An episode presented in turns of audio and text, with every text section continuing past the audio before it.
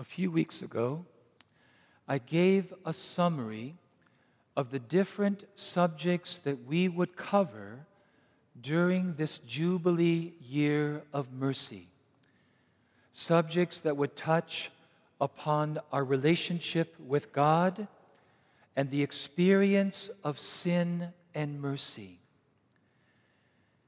And I told you, and I was very careful to mention this, that we are going to look at all these things in the light of love and in relationship. So the topic for today is conscience. And I think you are going to find this very, very helpful. We are going to use the gospel reading that the Lord has given us today as a way to launch in to understanding the place and the role of conscience, first for Jesus, and then, of course, how it applies to us. In order to understand conscience, we first have to go back to the baptism of Jesus in the Jordan, where we see this conscious awareness of Jesus' relationship with the Father, his knowledge of the Father's love, his understanding of his identity as beloved Son, and of the will of the Father on how to live out that sonship in his human life. This is what formed the conscience of Jesus. He held this relationship, the Father's love and will, as the greatest good and treasure of his life. And it was the knowledge of the Father, his love, his identity, and his will that allowed Jesus to make clear, practical, moral judgments with regard to what was good and what was evil in all the decisions and actions of his life. Whatever helped him to stay in relationship with the Father Whatever helped him to be faithful to the Father's will was good. But whatever would take him out of relationship with the Father, weaken his love, or take him outside of the Father's will was evil. This is the role of conscience. It is not a feeling and a sense that something is off. Conscience is a moral judgment that I make with my mind that has been formed by the truth. The truth of my Father in heaven, the truth of His very special, intimate love for me, and of the revelation of how to live out that relationship with God in my daily human life. So when Jesus now goes into the desert, now we hear the voice of another father, the father of lies. The devil would love to have Jesus as his son. And therefore, through these temptations, he attacks Jesus at the level of identity. If you are the Son of God, Satan is always trying to confuse us or to make us forget our identity as beloved sons and daughters of God. Because if he can weaken that, we are more gullible and vulnerable to temptation. And then Satan tries to reinterpret what it means to live as a son. He tries with the lies and deceptions to reinterpret the Father's will for Jesus. And this is always what he's trying to do for us. If you are the Son of God, change that stone into a loaf of bread. Do not trust God's providence to take care of you. Take care of yourself.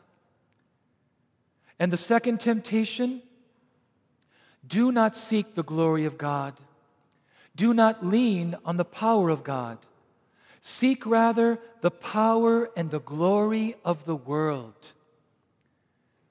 And the last temptation use your gifts and your power to show off, to aggrandize yourself, to build up your own ego, to make your own mark on the world.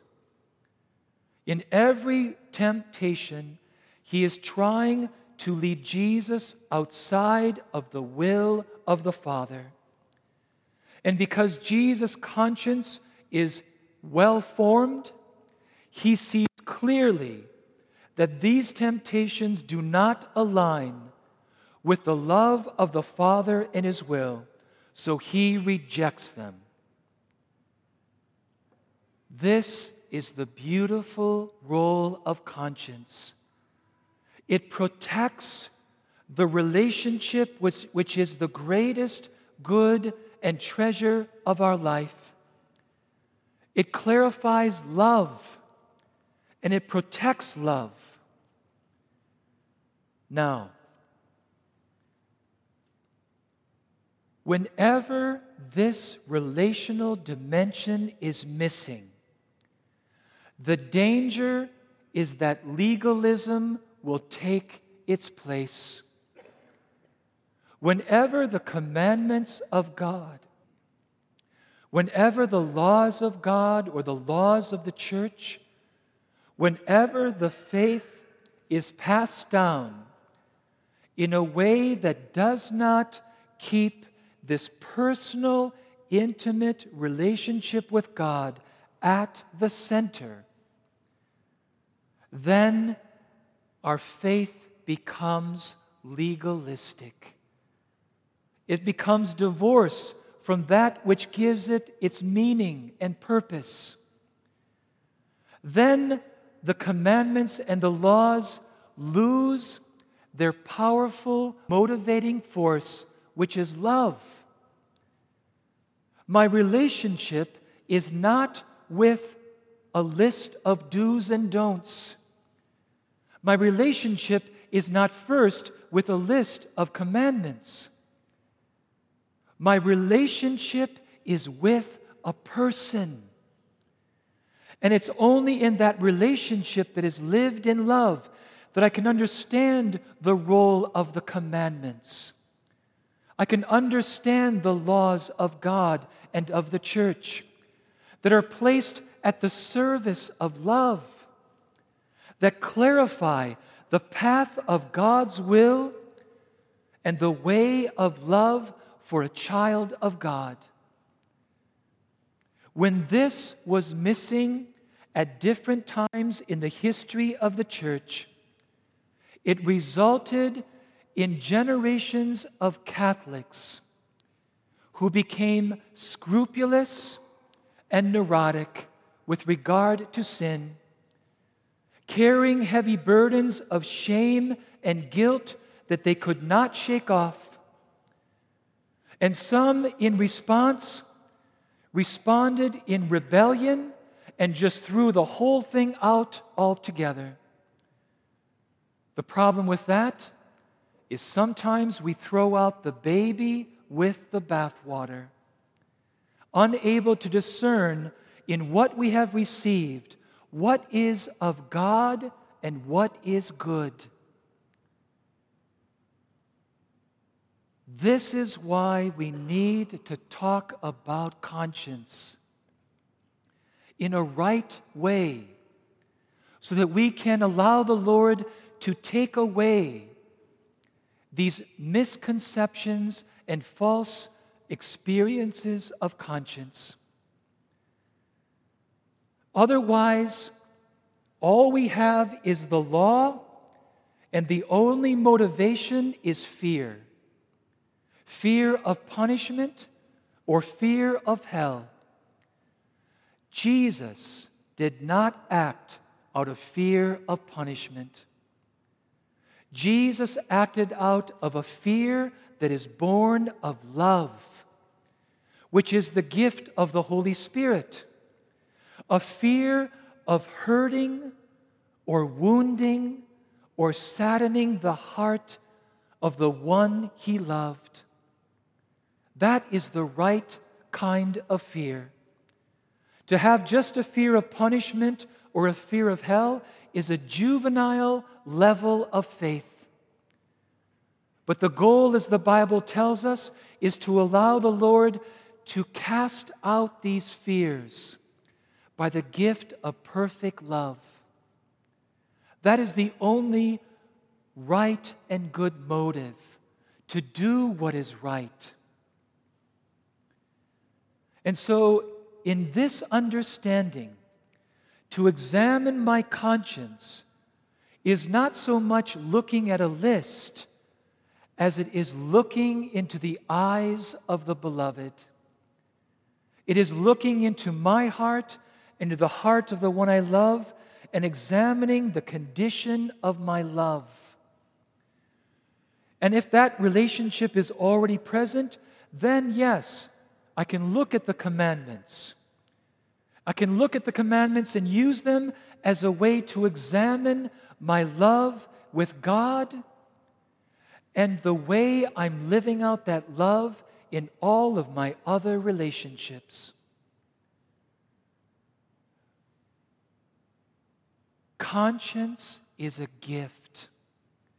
And because, like Jesus, I value my relationship with God and His will more than anything else in my life. I want to form my conscience by the truth that God has revealed of His love for me and of His will on how to live out my life as a child of God. Because it's from that that all the blessings of my life come. It's living a life full of joy. It's living a life that leads me straight like an arrow to God and to heaven. There are a lot of people who form their conscience by the world and the secular culture. I do not form my conscience in that way. I have a right conscience that can make practical, clear judgments on what we've talked about if it is formed not by the culture, not by the peer group, not by the opinions of my neighbors, but formed by the revelation of God that is found in the scriptures and the traditional teaching of the church and protected by the Holy Spirit. That is the only way that I can know if my decisions and my actions conform to God's will. So, my dear friends, the next topic we will talk about is guilt. Because there is a lot of unhealthy guilt in our human experience and in our culture. But today, let us thank God for the gift of conscience and for the role that it plays in our life to safeguard the greatest gift, our relationship with God, and all the blessings that flow from that. Amen.